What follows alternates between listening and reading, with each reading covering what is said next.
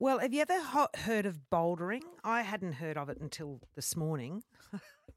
uh, but apparently, it's incredibly popular, particularly with young people who reckon it's very Instagrammable. It's a kind of rock climbing, but it's done indoors instead of out. Now, James McLean uh, is running a runs a company called Owner uh, called Albany Indoor Adventures, and he's a bouldering fan. Hi, James.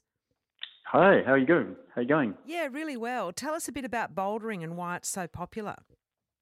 Um, bouldering has become especially very popular in recent years um, because of its freestyle nature. Um, so, so unlike um, uh, climbing with uh, ropes and belays and partners, you can actually just climb by yourself and, and freestyle. So I think it, its simplicity has really made it popular.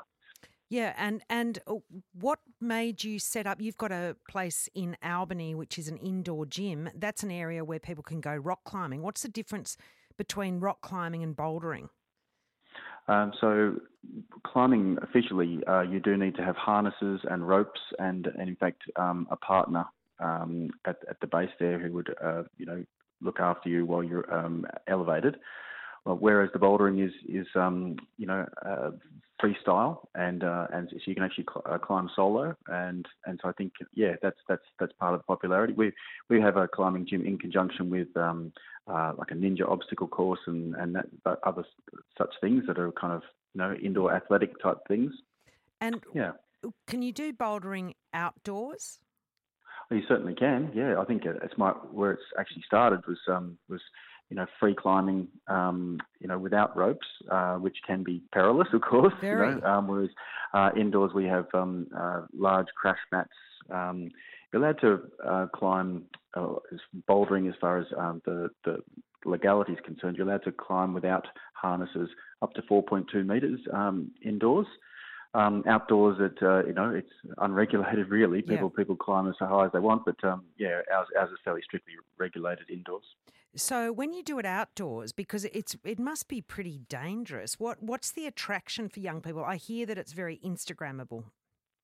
Yes, well, I think um, in particular the the indoor um, rock climbing is the thing that's really taken off uh, yep. enormously. The, the, the outdoors, um, people do use crash mats, but they're just sort of um, you know small crash mats that they can sort of drag along with them. Um, and you know, to that end, you know, that is more perilous, and we don't really we don't really run that sort of thing. But uh, but indoors, yeah, there's uh, extensive and very large mats. Yeah. Okay. And um, what do people need to do? Do that? What sort of fitness level do you need to be to play? Yeah, I think it's um, so it's very much a graded type of sport. So you can have an entry level um, who might be number ones, uh, right through to uh, a lot of gyms have uh, up eight different levels. Where you know when you're getting up into your um, your high levels, you're talking about uh, you know very capable state level climbers and, and beyond.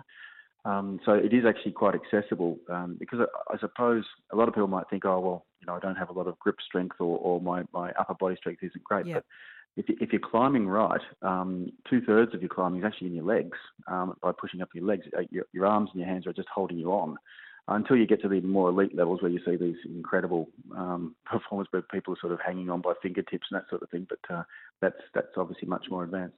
Uh, and I'm guessing that it's become much more popular since the Tokyo Olympics, where it was a sport.